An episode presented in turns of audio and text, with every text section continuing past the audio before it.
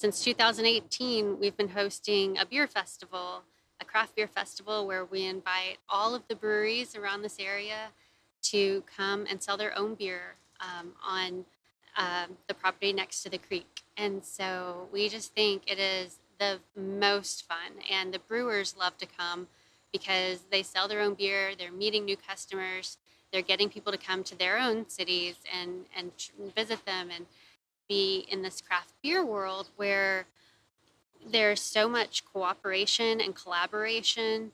We get to brew beers with these people and, um, you know, share tips, uh, share ingredients, and uh, it's a very open, welcoming brotherhood. And we love to showcase that Welcome to Biscuits and Greatness, where inspiration meets creativity in the heart of the South.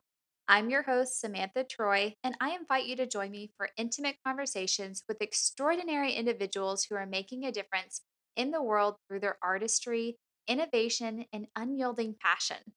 In this podcast, we delve deep into the journeys and stories of these inspiring creatives, uncovering the essence of what drives them and fuels their creative fire.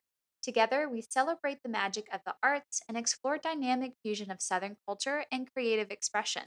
As a passionate advocate for the arts and all forms of creative expression, I firmly believe that the world needs more individuals who courageously pursue their passions and leave a positive impact on those around them.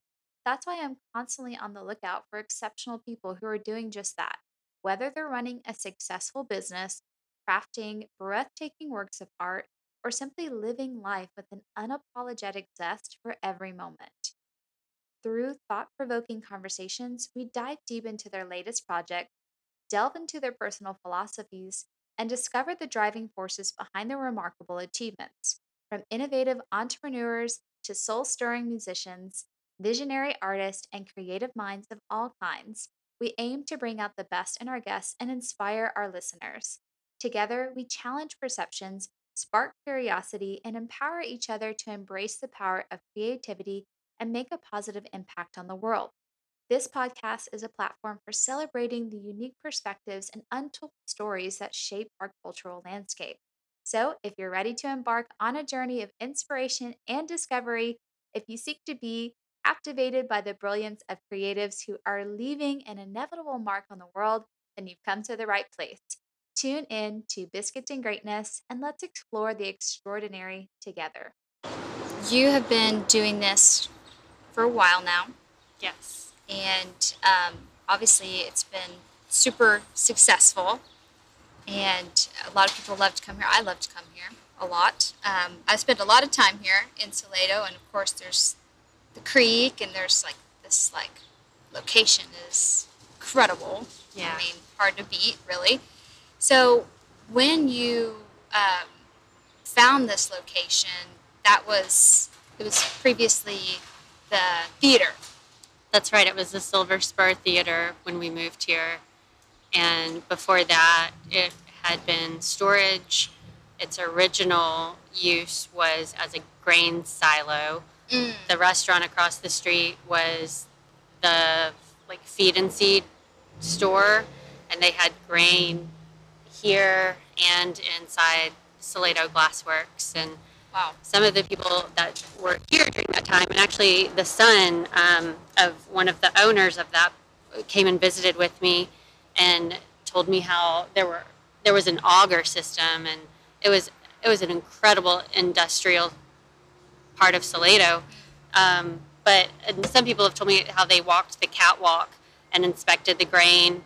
Um, so it's really neat to get to live that with them. Um, when we wanted to go into this building, we're in the historic district of Salado, and so we had to run our plans by the Historic Society and, of course, City Hall. And we told them that we were going to be taking the building back to its roots, and we really have. Um, there's grain in there, and of course, we're doing different things with the grain, but Right. it's really cool uh, to share that history. That's like a 180 It is. turnaround. really it is and the we had to install uh, that big glass door because obviously you know there's a forklift in there right now because we're taking pallets of cans in and out and that is more it's more accurate representation of the original facade of that building. Yeah, absolutely. That's yeah, I definitely love that it's had grains and now you're using grains but just in a different way Mhm. today, but in definitely maybe even more enjoyable way.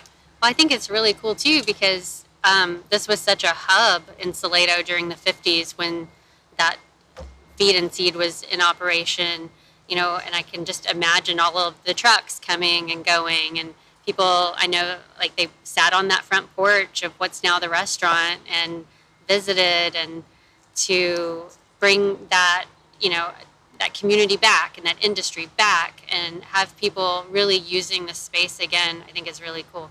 Yeah, that is. That's awesome. So um, I like to ask kind of a random question that might not be on the, the list of the questions I gave you, just to kind of like start off. Um, so if you could have a conversation with any historical figure, who would it be and why? I would love to sit down with Governor Ann Richards. She was the governor when I was a child, and she was the first woman I'd ever seen in a leadership role, really like a big leadership role. And um, I've read books about her and talked to people who knew her, and I just think I would love to hear what she has to say. I think it would be a really fun conversation. That's awesome. So was she one of like the only female governors we've had? Um, she is one. Well, the original, the first female governor of Texas was back in the 30s. Ma Ferguson actually went to Salado College and is tied to Salado through that. She was from Belton. Uh, that was Ma Ferguson, and I don't think there was another one. Um, I think she was. I think I don't. I mean, fact check me, somebody. who governors maybe? Okay. Yeah, Yeah. that's awesome. That's it's always amazing to be able to see a female leadership role, especially um, in in government. Ha- Been very interested in entrepreneurs and especially you know women who are out there, and I think it's awesome that you do it with your husband too. That you guys work together. Um, but you know, I think a lot of people see you as kind of like the face because you know we see you and you're serving as beer. You know, we see you here a lot too, and so I'd love to kind of just talk a little bit about your background, how you grew up, and maybe what's kind of inspired your entrepreneurial spirit. you're going to be so disappointed. um, I, I, I was brought on this journey, uh, like just kicking and screaming. This was the last thing I thought we would be doing. Um, I grew up uh, just about 30 minutes from here in Florence, and when Graydon and I met, um, we both had great careers, and we moved to Salado to be close to my family, and um, what we realized was we were both traveling for our work and we never saw each other. We would never see each other. so um, after about a year or two in, in Salado, uh, probably just a year, um, Graydon said, What can we contribute to this community? We loved the artists here in town, that there were painters and glassblowers and potters and people just you know doing incredible things with food and we wanted to contribute something that we could make ourselves and he was a home brewer so um, it was really scary to leave you know a successful career and um, he left his job he was an airline pilot so he retired from that and um, after a year open, I left the safety net of my job to come on full time, and it's been super scary. Uh, I, I don't identify as an entrepreneur. I can't even say the word. um, but you know, here we are, and I've had to learn as we go. Well, I am a big believer in our life experiences you know, add up to whatever it is we need. That there, there's purpose in all of the journeys that we go on. Yeah. You talked when we talked last time. You talked about Southern hospitality. I was an Arabic linguist. I, I learned all about Islamic culture in the Bible. How you know you wash someone's feet, to welcome them and you know anyone walks in your door you're going to offer them something to drink because they're they've been in a desert you know they're parched and Yeah. anyway it's a huge part of that culture and that was ingrained in, into me along with you know having family in georgia where they to this day there is a cake or a pile of cookies you know and the centerpiece of the table in case a guest comes calling Yeah, mom's like, don't eat that pie. I bought that for when people come over. yeah, yeah. Um, and so, um, you know, and who would have thought, you know, a, that would come into play here as a brewery owner, as a food truck owner.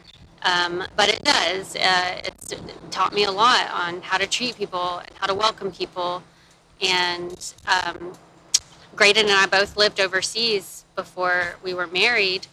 And a big thing that we wanted to bring to Central Texas was that European culture of going out and having multiple generations enjoying the same space. And um, these, that. yeah, these beer garden tables were so intentional. We got them um, used, we redid them, repowder coated them, and I love them because they're narrower than a traditional table. So we're a lot closer than we would normally be, and they're longer than a traditional picnic table because we need to fit more new friends and Yes. and that has worked so well. That was all Graydon. And, you know, being very intentional about the choices and even a table and benches. Um, Yeah, I, I agree. That's what I like about kind of the European concept because you do see that, like just the long tables, and then it encourages people to talk or share a table that maybe you wouldn't with someone, you know, if you didn't have that kind of absolutely. opportunity. So that's that makes yeah. sense. Yeah, sometimes we have to force each other, you know, to be friendly, especially in this day and age. Um, I still meet people that aren't from here. They're like, people are so friendly. What's, what's, what's going on? It's like that's, you know, that's just the way we are. Of course, we're gonna smile at you. Of course, we're gonna wave at you. Um, you got slapped as a child. No, you didn't. But you know, if you were, if you didn't wave or speak to someone, and you got in trouble, Yeah. when you were a I- when I was a kid and as a kid it was I was so shy. I, the hardest thing in the world was to speak to someone, and now it's my job. And, Mm-hmm. um, but it's really really important. Yeah. this is totally off topic. You're gonna have to cut That's okay. everything. That's okay. Sorry. Yeah, I, I totally, that's something that I'm kind of really like we talked about, you know, previously is, is Southern culture, I think is, is, that is ingrained in us. And so there's, but at the same time, I think it's also evolving and because it's, you know, we're also a very diverse population, you know, we still have some of these maybe traditions, but they come from, um, you know, all different parts of the South. But at the same time, we have a lot of people who move here from different parts of the world. Uh, especially being in a you know a military community, we are a melting pot for different cultures. But we still have that underlying culture that we're all kind of like is ingrained to us in some way or another. But if you look at it from like an overlapping perspective, like your previous you know uh, experience in different parts of the world, you still experience that hospitality in different ways. So it's kind of interesting to think of like how it overlaps, you know, in, in Yeah. so many parts of the world too. Um, so I think it's kind of a part of like discovering like, well, what is that today? Because I think it can be a lot of different things. Um, and so that's I think that's awesome that you know you weren't really expecting to be a business owner, but like you said, you know your experience and it's all like um, you know these little stepping stones or maybe these lily pads for jumping one adventure to the next but all of that previous experience can still be used in what you're doing today. And so it's you know nothing's ever just for nothing you know it can all be used in, in a very positive way. So i think that's awesome. Um, and so the, the founding story is basically you were kind of brought along on this journey that was originally your husband's way to really kind of give back to the community and be of service and kind of have your own creative outlet in a way because this is such a creative community, you know. And I think that business owners are very creative people because just like you're explaining the tables and the design element and especially you know creating a beer you know that's creation in its own way so i think business owners maybe don't look at themselves as creatives but they are you know and it's very much in like human form you know this is something we look and we see and it's you know very much an artistic experience in a way businesses are um, and i think you guys did a great job on on doing that but also keeping the the oldness with the newness and kind of making it all flow together and the European vibe with the Southern culture, you know, all kind of coming together. So I think you did a great job on that. Um, so could you kind of give us a little bit more um, background on your start of the brewery? Because, you know, I think you have a huge support from the community today, but maybe it didn't start off that way. Could you kind of give us a little bit of a background about how you guys went through getting your petition to start the brewery and kind of changing some of the the uh, culture here uh, with the brewery. Sure, sure. It was 2014 when Graydon said, "Okay, we're going to do this," and um, Salado was not completely wet, and what we found was, um, well, let me back up. First, we found this building. It wasn't on the market, it wasn't for sale, but we had an amazing realtor. And the previous owner said, okay, if you can do whatever you need to do to be able to brew, then I'll sell it to you. So um, we found out that we had to um, get a petition signed uh, by a percentage of citizens in order to get a question on the November ballot whether um, we could open a brewery with a tap room that did not have food because we didn't want to be in the restaurant business. We just wanted to make beer and sell beer in the tap room. And so um, that meant, you know, opening up that avenue of alcohol in Salado. We, there were no bars unless they were with a restaurant. So it was um, it was confusing for a lot of people. Like you know, we go out to Johnny's or the Alexander's, and you know, there's beer there, but you know, why can't we have beer uh, in a brewery?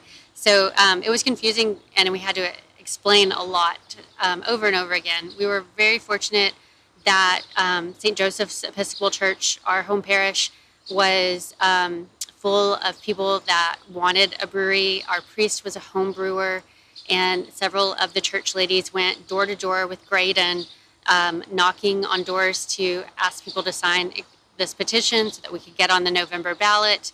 And due to terrible timing, we had one weekend. Um, we had to have that petition in by like Labor Day, and it was Labor Day weekend when we found all of this out. So it was a very rushed process, um, but with the help of Tyler at uh, Fletcher's Books and Gail at Salado Glassworks, they had petitions out at their businesses and helped to get the word out. Um, we got enough signatures from Salado voters to get on the ballot November came around and um, it passed. It, it was an overwhelming pass, 784 votes, and we named a beer after that because we always wanted to remember, you know, this was a landslide victory for beer in a small town in the Bible Belt of Texas. And we were the first brewery in this region. The Waco TABC office had never uh, licensed a brewery before. So even though we're so close to Austin and all of those breweries in Austin, there weren't any breweries. There was one in Georgetown and nothing else until you got to Dallas. So um, we, you know, learned as we went. The TABC office was learning as they went. It was their first brewery license, and of course, Salado was learning too. We were very fortunate because at that time, Salado did not have a municipal sewer except for the tiny one that was at the Stagecoach Inn, and this building was part of that. So we were very fortunate in the location, not only because of the creek and it's so beautiful, but because there was an actual sewer. It's not a septic tank like the rest of Salado uh, at that time. So that sewer was um, necessary because we're a brewery. You know, we're going to go through some water, and a septic tank wouldn't have worked. You know, uh, it, I don't know. I, I, think a lot of people feel this way. You know, you don't show your cards until you've got a good hand. Um, and we're Graydon and I are very private people, um, and to you know share with all of these people. We don't know anyone, you know, to share with them this huge dream. We want to open a brewery. That's crazy. Um, it was a very vulnerable experience doing that and asking for help. Um, and it was eye opening just how much support came out. We had no idea that we were the weren't the only people that loved craft beer so much and wanted it to be part of our community. So um, it was yeah, it was a lot putting our heart on our, our sleeves like that, and we were very fortunate to have so many great supporters. You know, and you're such a gift to Salado. I, I love that you're in this town and part of this community now because it takes a special person to be able to drag a story out of someone, you know, and to talk to people and get them to talk. That's a special skill set. Oh well, thank you so much. I I think that it's there's there's so many. I think that's a part of Southern culture too. Is that it's very much like a storytelling, you know, part of like you think about like you know country music or uh, country swing music, and you know there's there's so many stories that are you know being um, and so being able to to share a story is is a beautiful thing and uh, and so I you know it turns out that you all you know had some some challenges getting started but there was actually this overwhelming really need and want for what you were trying to do and so it was really Yeah. just like a victory for It you all but it was was. hard work Yeah, and then you know we we got this law passed, and everybody's like, "Okay, where's the beer?" well, yeah. So it took us after we got that vote passed. We closed on the building, and then once we had the address, that's when you can apply for all of your licenses. And so now we're in 2015, and craft beer is at probably the highest peak for new breweries opening in that range between 2014 and 2016. So the TABC, uh, our state agency, and then the TTB at the federal level, level, they were overwhelmed with all of the new brewery applications coming in. It took an entire year for us to get our federal permit to be able to brew, but it was okay. Uh, and we weren't the only one. But uh, that year was spent renovating this building, turning it into a brewery, and getting all of our equipment, hiring staff. Um, just fine tuning our recipes. Uh, it really took us that entire year. So that so it was kind of like, okay, we passed the election, now get to work.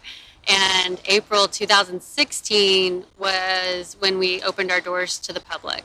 So um, that you know that, was a, an entire year of people just waiting. Like, and I felt so bad, but you know, we could show them pictures of the transformation and the renovation and give them updates on everything. But there was nothing we could do about that license, and so it all worked out. yeah, you had that time to prepare and and really be able to start off on a on a good foot, but it took some time to get there.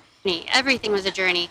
Well, we were so lucky because people like Lonnie Edwards came into our lives. And of course, we had known him. He's a local artist, architect, builder, like just an amazing human being, an icon here in Salado.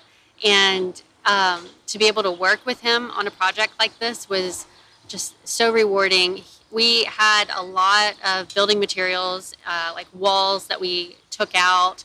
They all went to him and his workshop um, so that they could be reused. Pulled out all the nails and um, everything got reused somewhere, someplace. And he was amazing because he sourced this longleaf pine that it makes up our bar inside the brewery. That longleaf pine you can't find anymore. You know, it doesn't grow that old anymore.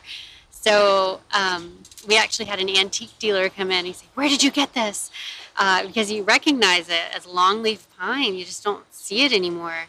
And it had come out of a house that was built in the 1850s, just south of Salado.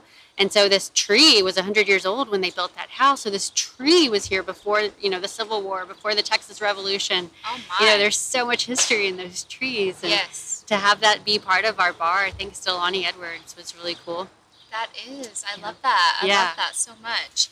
And so, you know, kind of on that theme of um, you know reusing, repurposing. I know a big part for you all, and and you know your um, your kind of values like quality, sustainability, community.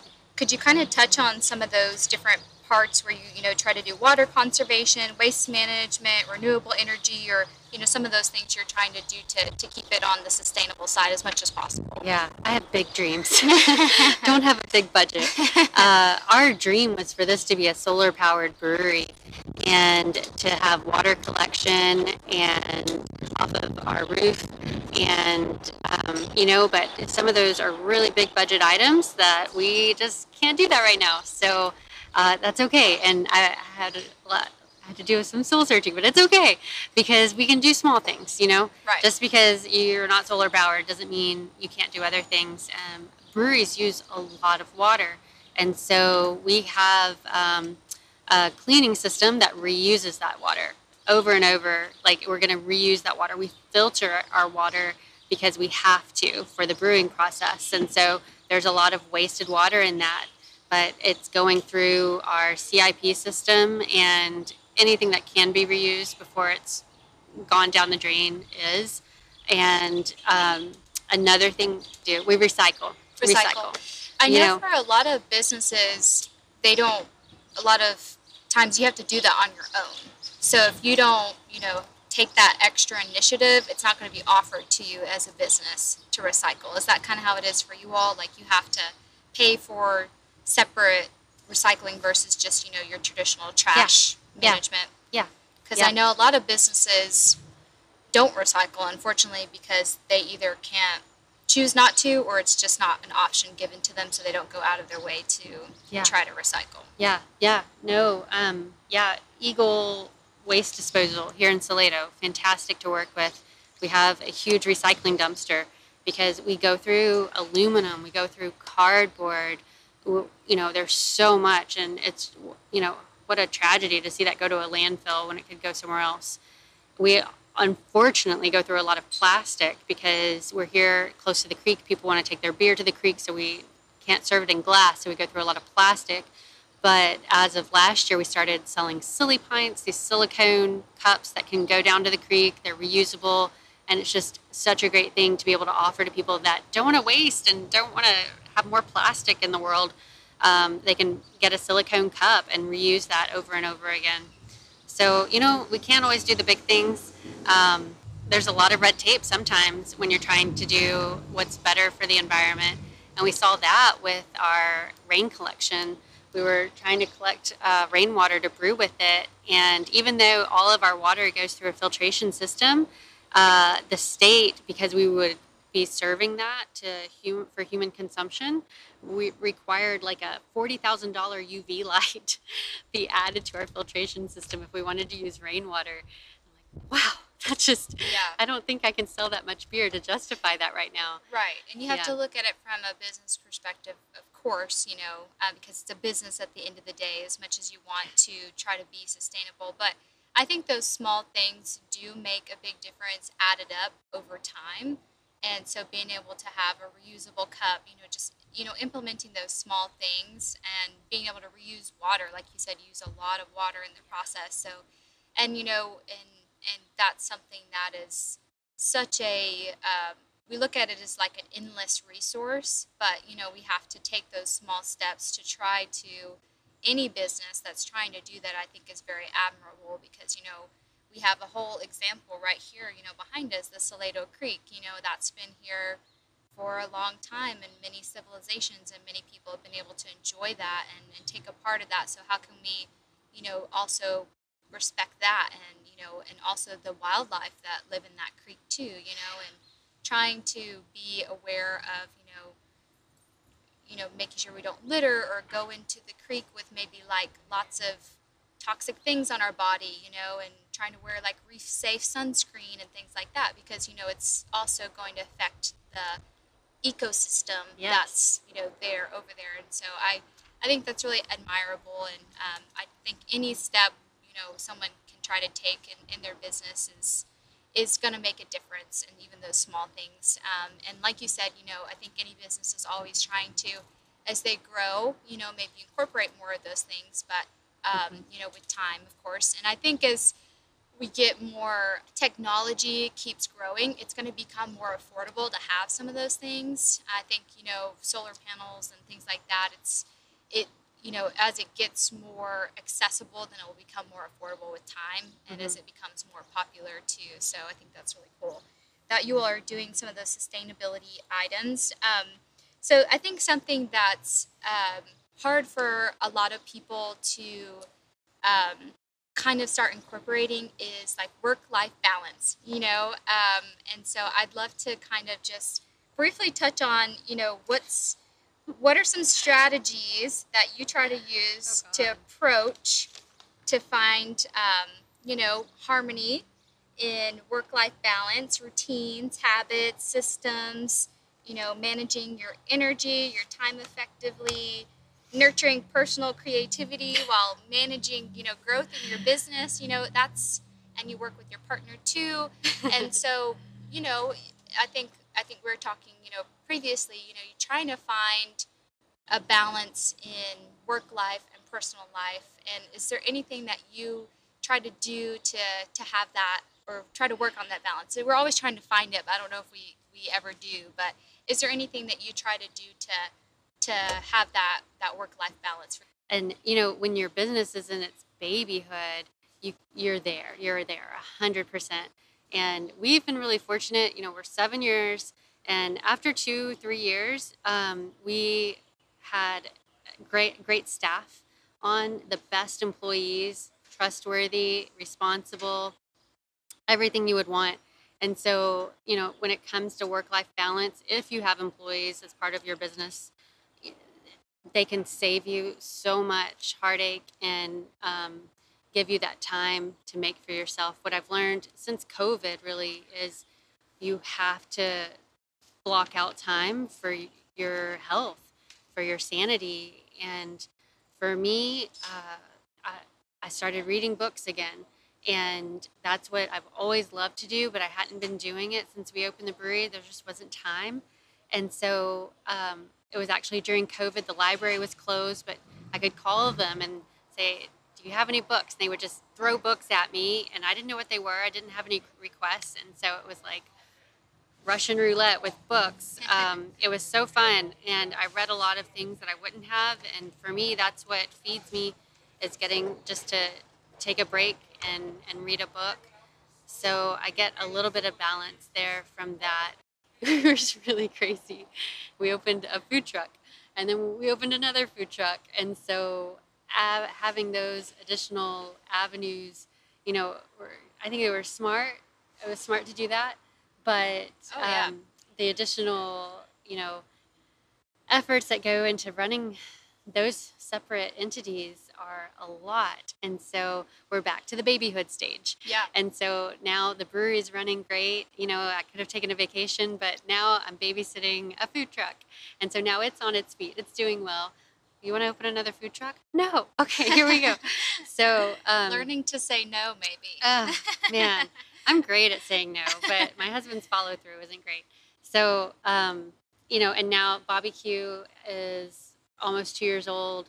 Uh, we expanded the trailer. The trailer isn't quite a year old, but you know, we prioritized finding great employees.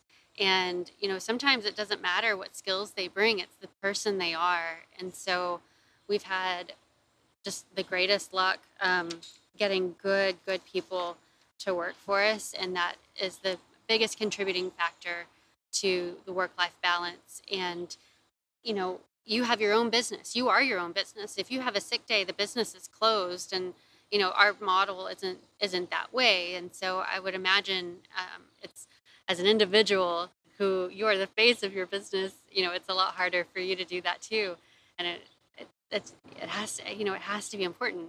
Like, are you able to do that? Yeah, so I I have a team, so it's there's three of us, and, and we're a team. So it's nice to be able to just have like you know maybe someone else to lean on. So I do get that team aspect. I'm very much like a team oriented person. Like I think it's it's hard sometimes to to be all on your own because I think especially in a business it it is so much more than just one person that's going to make it a successful business. And so I've always come here. I've always had such friendly service, uh, very helpful. Like if I don't know what beer I want or what kind of beer it is, because it's kind of like anytime I someone tells me something, I completely forget. I'm like, I know it tastes good, but I don't remember what you know X Y Z is. Um, and so I've always gotten that coming here too. So very very helpful and very good food too from the food trucks. Like I've, I've always and you kind of need that because you know your beers are so good you're going to have more than one and then you're like well i need something to soak that up so mm-hmm. probably better eat some like yummy food um, yes. and then i'll go down to the creek and splash some water on my face and then you know so i think there definitely pairs very well together um, and so having a team I, I definitely think that you all have put together an excellent team and, and that can i'm sure give you a lot easier sleep at night being able to know that you can trust and trust in them to, to uh, really help keep everything uh, running smoothly. Yes. History and natural surroundings. So in Salado, we definitely have a lot, there's a lot of history around here. There's a lot of beautiful natural surroundings like the Salado Creek. The brewery alone has a very old history, and a lot of the downtown area, the village, has been redone into shops and an artist community, but a lot of those buildings and even the tree in your, um, you know, from the bar has its own history. So, what would you say is kind of the impact on um, the overall history, the natural surroundings for the experience of the visitors who come here to this area? It absolutely is uh, important for our visitors, and it's a big draw for people that are moving here too. They see this natural beauty. They see a creek in the middle of town with children playing, and it makes them think that they're in Mayberry, and it's so idyllic. It really is, and um, I think it's a huge draw for visitors and for new residents. We were really fortunate to find this location, and um, we want to be good stewards of it you, you mentioned the wildlife. You know, we have the protected salamander species here.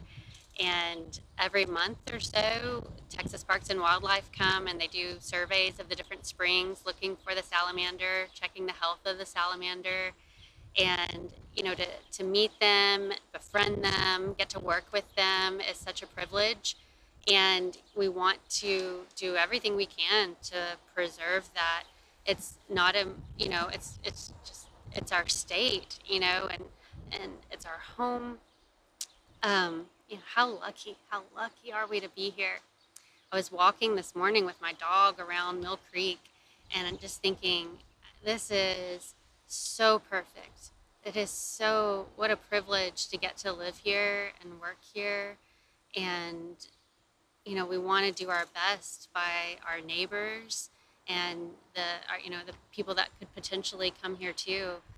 I 100% agree. I think for anyone who's an outdoor enthusiast, um, it's it's definitely a, a natural wonderland, um, and there's so many there's so many attractions in this area. Of course, the brewery is a is becoming a, a huge hub for the community. There's so many community events that you host here, uh, live music, um, different festivals that you have that you host here. Um, could you kind of tell us a little bit about some of the upcoming events and uh, festivals that you're going to be hosting here at the brewery? Sure.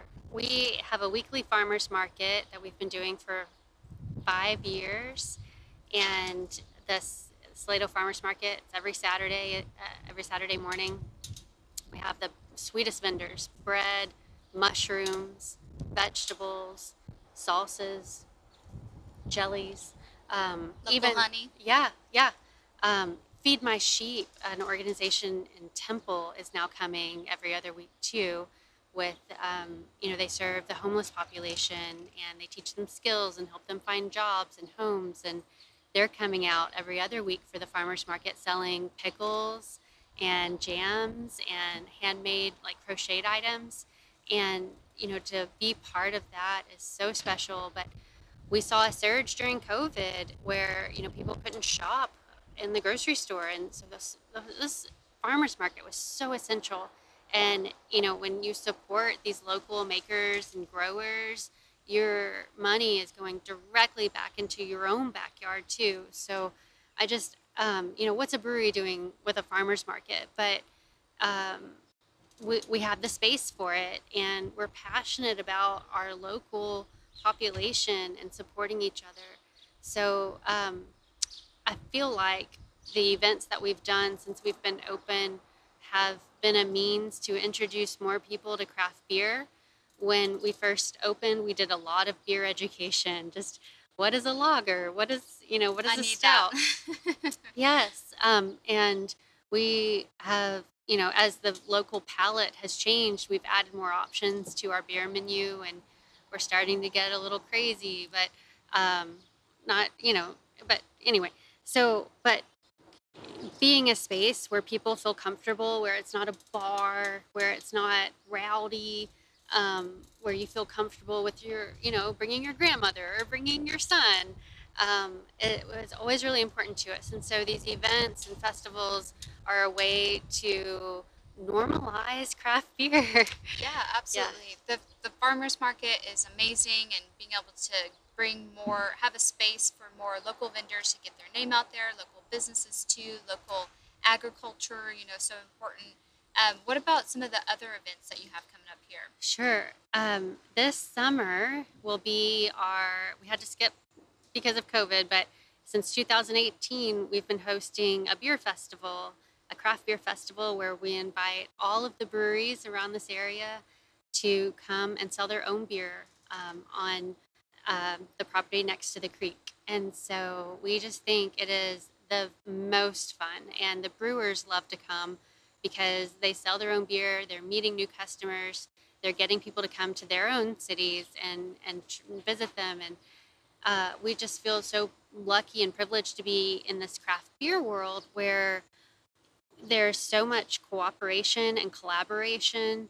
We get to brew beers with these people and, um, you know, share tips, uh, share ingredients, and uh, it's a very open, welcoming brotherhood. And we love to showcase that. And I think it's great. Salado is a great location for that because of the creek, because of all of, you know, the artists and tourist places that they can go, the the great food, um, the shops up and down Main Street.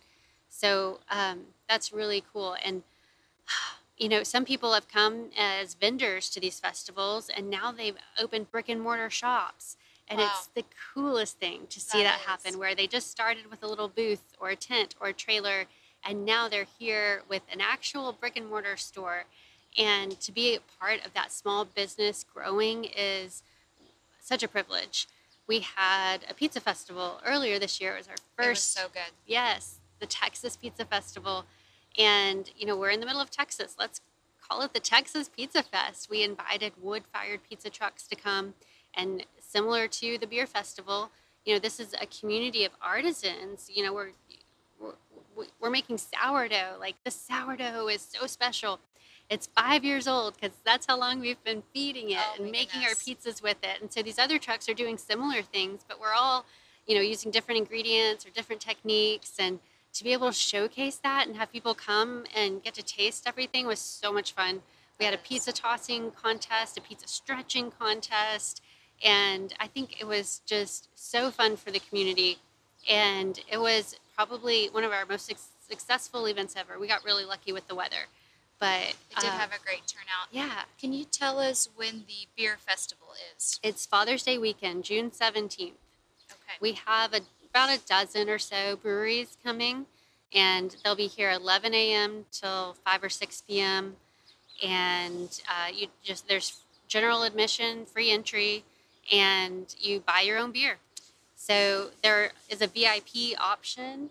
The VIP option gets you exclusive access to the tap room where there's air conditioning and indoor plumbing. So you also get some food and beer pairings. You get to talk with the brewers. Always worth to do VIP, 100%. It absolutely is. And this year, for the first time, I have some of the designers that did our cans and some of the other breweries' artwork. They're coming to talk about the art of craft beer. Because when it comes to craft beer, you know, it's kind of like a book. Uh, sometimes I'll choose a book just because of the cover. It's the same with, you know, craft beverages and um, the, the can design can be so important or the bottle design. So we're going to talk to those designers about what they put into their work and their their process. So I think that'll be really exciting for people. Oh, that is.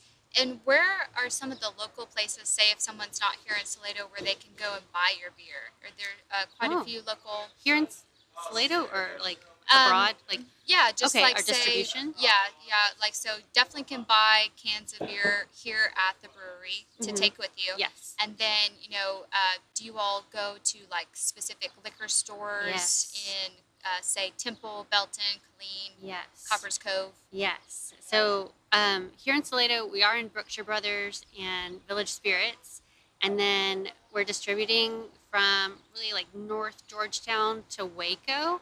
So you can find us in Spec's, Twin Liquors, HEBs, and in Belton, Speedy Stop is a great location to find our beer and other beers. The, that owner of the Speedy Stop right there in downtown Belton has done a phenomenal job bringing different craft beers to Belton. That's wonderful. Thank you.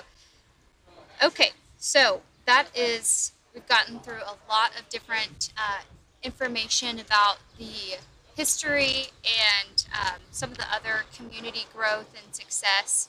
Um, so, in this area, um, there's definitely a lot of attractions, there's a lot of um, artists, there's a lot, there's a really big creative atmosphere here in Salado. Um, so, I know a big big part of that is trying to work alongside the the artisans um, and also the the overall creative atmosphere of the town. So being able to do that with you know different festivals and different activities and um, just being able to kind of bring in that whole community aspect here at the brewery is kind of like a hub area. So that's that's really awesome that you all are doing that. Um, that's really all the questions that I have. Um, You know what's kind of neat when you talk about the artists here in town is how there's a few we've been able to get to work with. Like Michael Pritchett, he's a painter. Sometimes when there's live music here, he'll come and do a live painting during the, the concert. And it's really cool because he's working. He'd be working in a studio otherwise. He comes and brings it here, and it's so entertaining to watch. And awesome. and sometimes he sells that painting before it's even done. Someone's just enjoying it so much. And then over at Glassworks, we um, sometimes we use their glassware for special release beers. And you know, we went to him when we first opened, and we said, "Can you make this glass?" And it was a goblet a ring of color. And then when we brewed our first pilsner, he made a special pilsner glass just for that. And so to collaborate with them is a lot of fun. Oh, over at Benton's, the jewelry store, Bob took one of our cans and he made a bracelet around it. Isn't that cool? That's amazing. Isn't that cool? That's amazing. So um, they're just, it's really fun when you can work with these people, like whatever they're doing, they're just doing it. And we're, we're just doing it. And it's so, it's so rewarding to get to be in an, an environment where people are, are encouraging each other. Absolutely. And, and I love that the beer festival is about that inclusion of all, all different businesses because it's a it's an overall community effort, you know, and there's so much abundance for everyone. We should be uplifting each other, supporting each other and and really supporting local as much as possible and in so many different ways. So can you tell everyone where they can go to find you online if they want to see special events coming up and things like that? Sure. Our website, barrowbrewing.com, has all of our like upcoming uh, music listed on it, as well as the bigger events and the recurring events. One thing, you know, I have to mention it. We have there's a run club and a cycling club that meet here. Does that happen? It's just it's amazing. They've been meeting here since almost since we opened, and this group like it changes. You know, some some people move away, some people come in, and they just you know if you're new to the area you don't have to run you can walk um, you know you know you do have to have a bicycle but it's it's a no drop ride it's a social ride so you're not going to kill yourself um, but you know just these people it's just so beautiful you know um, and you can be a total introvert that's okay introverts love beer but great people watching you know great people watching here at the brewery. Uh, and it's just so neat to see how pe- people come together. All you need is an excuse. Um, I'm sorry. You Yeah. asked me. Did you ask me something? Where? oh yeah. so oh, online. yes. Okay, so we have find you online? barrowbrewing.com with everything listed and the recurring events like the Run Club and um, Name That Tune Bingo. And uh, then we're on Instagram and Facebook. Instagram is at Barrow Beer and Facebook is Barrow Brewing Company. And if you're not in this area but you want a Silipint because you like the idea of re- reusable, microwavable, and dishwasher safe, um, we have those Silipints on our online store too. Okay, wonderful. Thank you so much, KD. It's been an absolute pleasure talking to you and just getting to know more about the background and the fun events coming up. And I really appreciate your time today. I feel like we're just getting started. Dang it! Can I tell you about something that's really neat? yes, please. Okay, so when we were renovating the brewery, uh, we were installing security cameras because that's important when you're a small business owner. And we had this big door right here. And we were in the back looking at the cameras, you know, adjusting things, making sure we could see what we needed to see. And it was nighttime. And all of a sudden, we saw this is 2015, okay? So think about 2015. We saw lights walking across our driveway, torches walking across our driveway. And of course, that year, Walking Dead was all I was watching. Like that and some vampire show. We were just gorging ourselves on those things. And so immediately they're, oh my God, it's happening. Like, why are torches walking across our driveway? So we run up to the front of the brewery. We're like peeking around, just trying not to be seen, but look through that big glass door. And it's just torch after torch after torch. Like these people, they just keep coming. And then I see a kilt.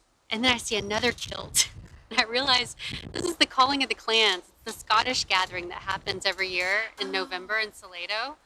Uh, they were marching from the museum across the brewery down to the creek for the calling of the clans. Oh my gosh. And I just I had goosebumps, and then I was so relieved. You know, it was just like I'll I got goosebumps when you were this. telling me that. I was like, oh my gosh, is that like the, the past people from Salado? Yes, exactly. Like, there's College Hill. There are all these haunted stories. Uh, I was so scared. So anyway, we we left the brewery and we came down here. They gathered around the big oak tree and they did the calling, and it was so beautiful. And they still do it every November here. It's kind of um, it's growing every year. It continues to grow. It's the oldest Scottish gathering and Highland Games in the state, and um, we're we're so glad to be part of it every November. It's very very cool. It's very cool. That's awesome. I love that. One of my favorite, um, that song, the the hill, uh, the hills of Loch Lomond. I don't know that it. song. Oh, ye take the high road, and I'll take the low road, and we'll meet uh, together. Or gosh, I forgot how it goes.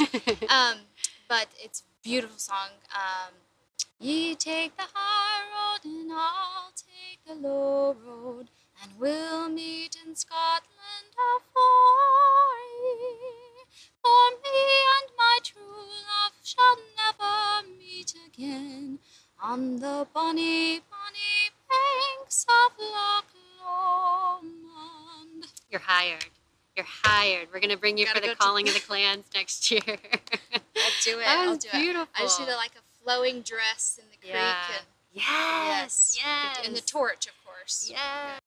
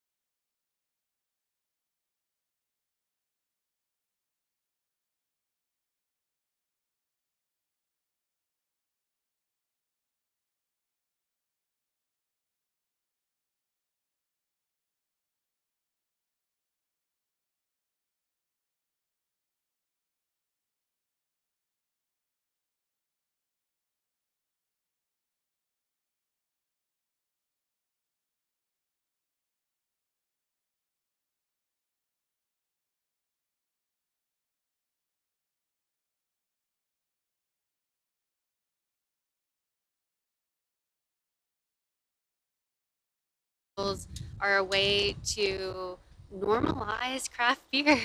Yeah, absolutely. The the farmers market is amazing, and being able to bring more, have a space for more local vendors to get their name out there, local businesses too, local agriculture. You know, so important.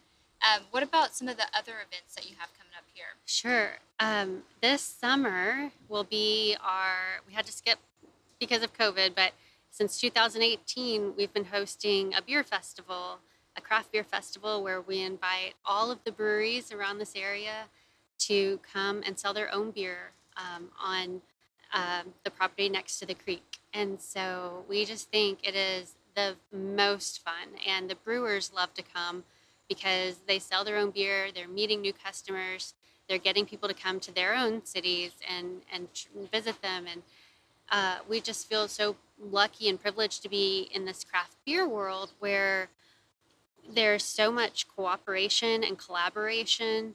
We get to brew beers with these people and, um, you know, share tips, uh, share ingredients, and uh, it's a very open, welcoming brotherhood.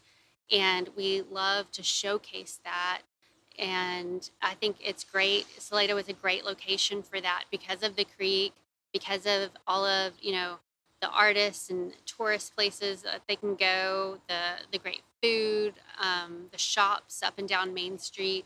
So um, that's really cool. And you know, some people have come as vendors to these festivals, and now they've opened brick and mortar shops.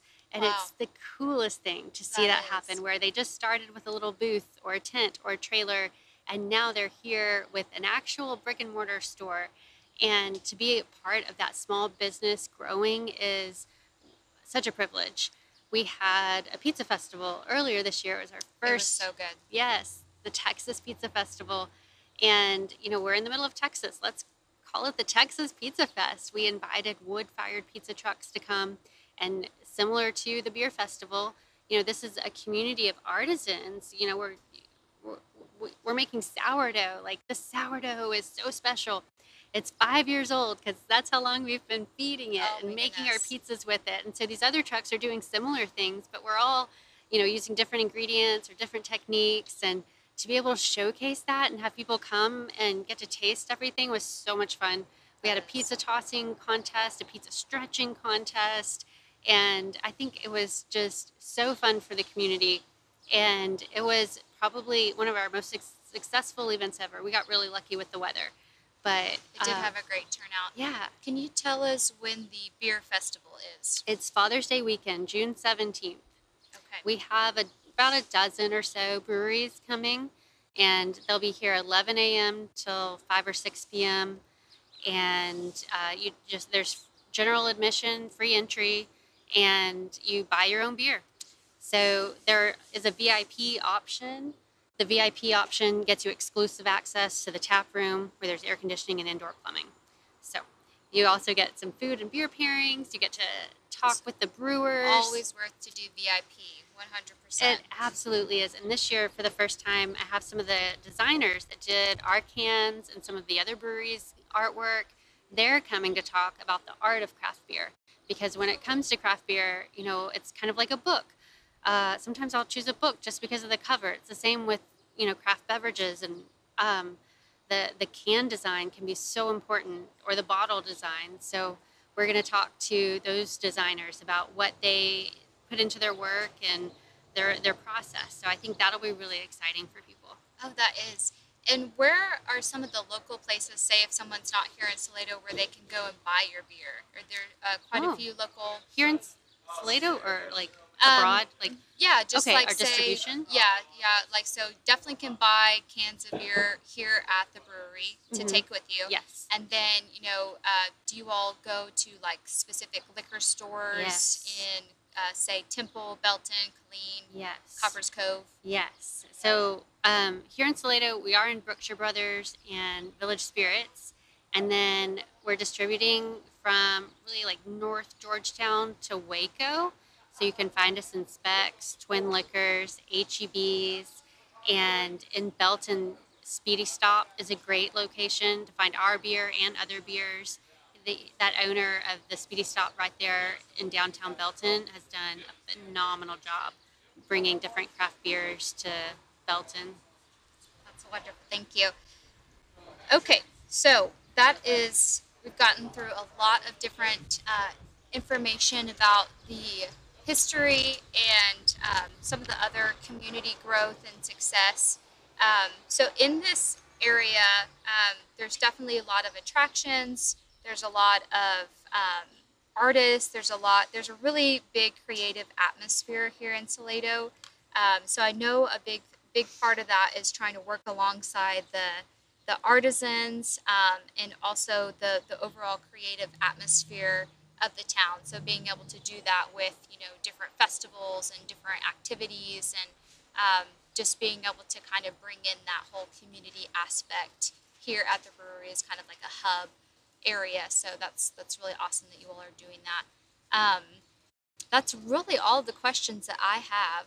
Um, You know what's kind of neat when you talk about the artists here in town is how there's a few we've been able to get to work with. Like Michael Pritchett, he's a painter. Sometimes when there's live music here, he'll come and do a live painting during the, the concert. And it's really cool because he's working. He'd be working in a studio otherwise. He comes and brings it here, and it's so entertaining to watch. And, awesome. and sometimes he sells that painting before it's even done. Someone's just enjoying it so much. And then over at Glassworks, we um, sometimes we use their glassware for special release beers. And you know, we went to him when we first opened, and we said, "Can you make this glass?" And it was a goblet with like a ring of color. And then when we brewed our first pilsner, he made a special pilsner glass just for that. And so to collaborate with them is a lot of fun. Oh, over at Benton's, the jewelry store, Bob took one of our cans and he made a bracelet around it. Isn't that cool? that's amazing. Isn't that cool? That's amazing. So um, there's just it, it's really fun when you can work with these people, like whatever they're doing, they're just doing it, and we're we're just doing it, and it's so it's so rewarding to get to be in an, an environment where people are, are encouraging each other.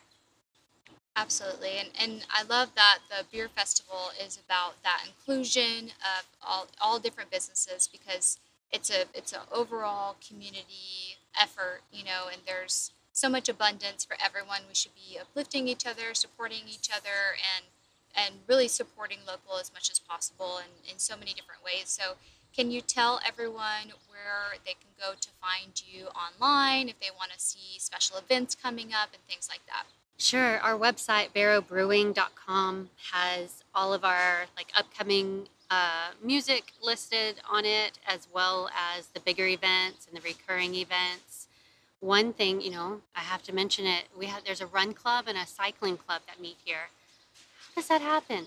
It's just it's amazing. They've been meeting here since almost since we opened, and this group like it changes. You know, some some people move away, some people come in, and they just you know if you're new to the area you don't have to run you can walk um, you know you know you do have to have a bicycle but it's it's a no drop ride it's a social ride so you're not going to kill yourself um, but you know just these people it's just so beautiful you know um, and you can be a total introvert that's okay introverts love beer but great people watching you know great people watching here at the brewery. Uh, and it's just so neat to see how pe- people come together.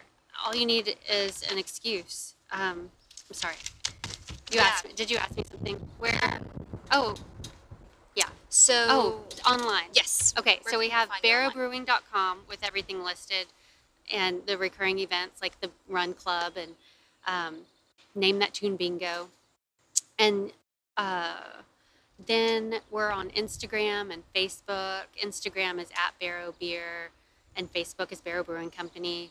And if you're not in this area, but you want a Silipint because you like the idea of re- reusable, microwavable, and dishwasher safe, um, we have those Silipints on our online store too. Okay, wonderful.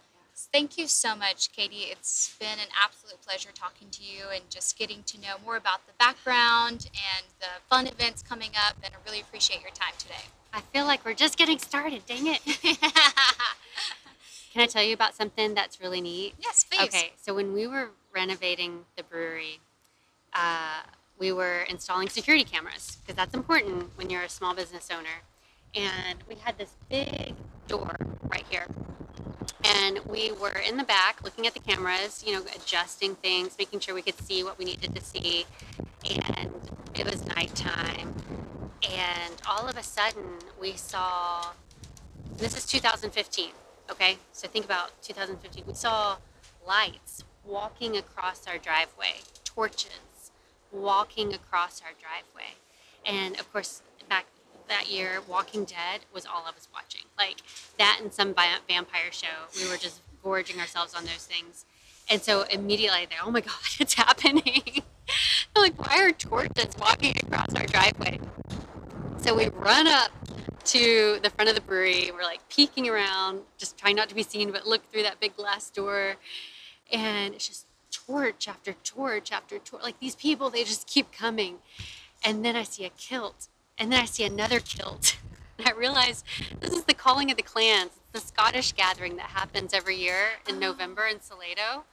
Uh, they were marching from the museum across the brewery down to the creek for the calling of the clans. Oh my gosh. And I just I had goosebumps, and then I was so relieved. You know, it was just like I'll I got goosebumps when you were this. telling me that. I was like, oh my gosh, is that like the, the past people from Salado? Yes, exactly. Like, there's College Hill. There are all these haunted stories.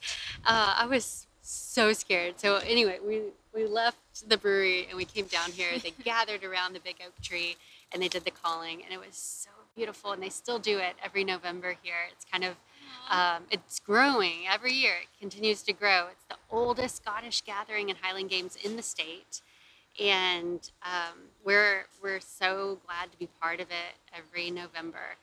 It's very very cool. It's very cool. That's awesome. I love that. One of my favorite, um, that song, the the hill, uh, the hills of Loch Lomond. I don't know heard it. that song. Oh, ye take the high road, and I'll take the low road, and we'll meet uh, together. Or gosh, I forgot how it goes. um, but it's a beautiful song. Um, Ye take the high road, and I'll take the low road, and we'll meet in Scotland afar. ye. For me and my true love shall never meet again on the bonny, bonny banks of Loch Lomond. You're hired. You're hired. We're gonna bring you Gotta for the go to- calling of the clans next year. I'll do it. That I'll was do it. beautiful. I just need a, like a flowing dress in the creek Yeah. and yes. yes, and the torch, of course. Yes. Yeah, we need a torch Yes. for that one. Thank you so much. Thank you. Then we're gonna we're gonna have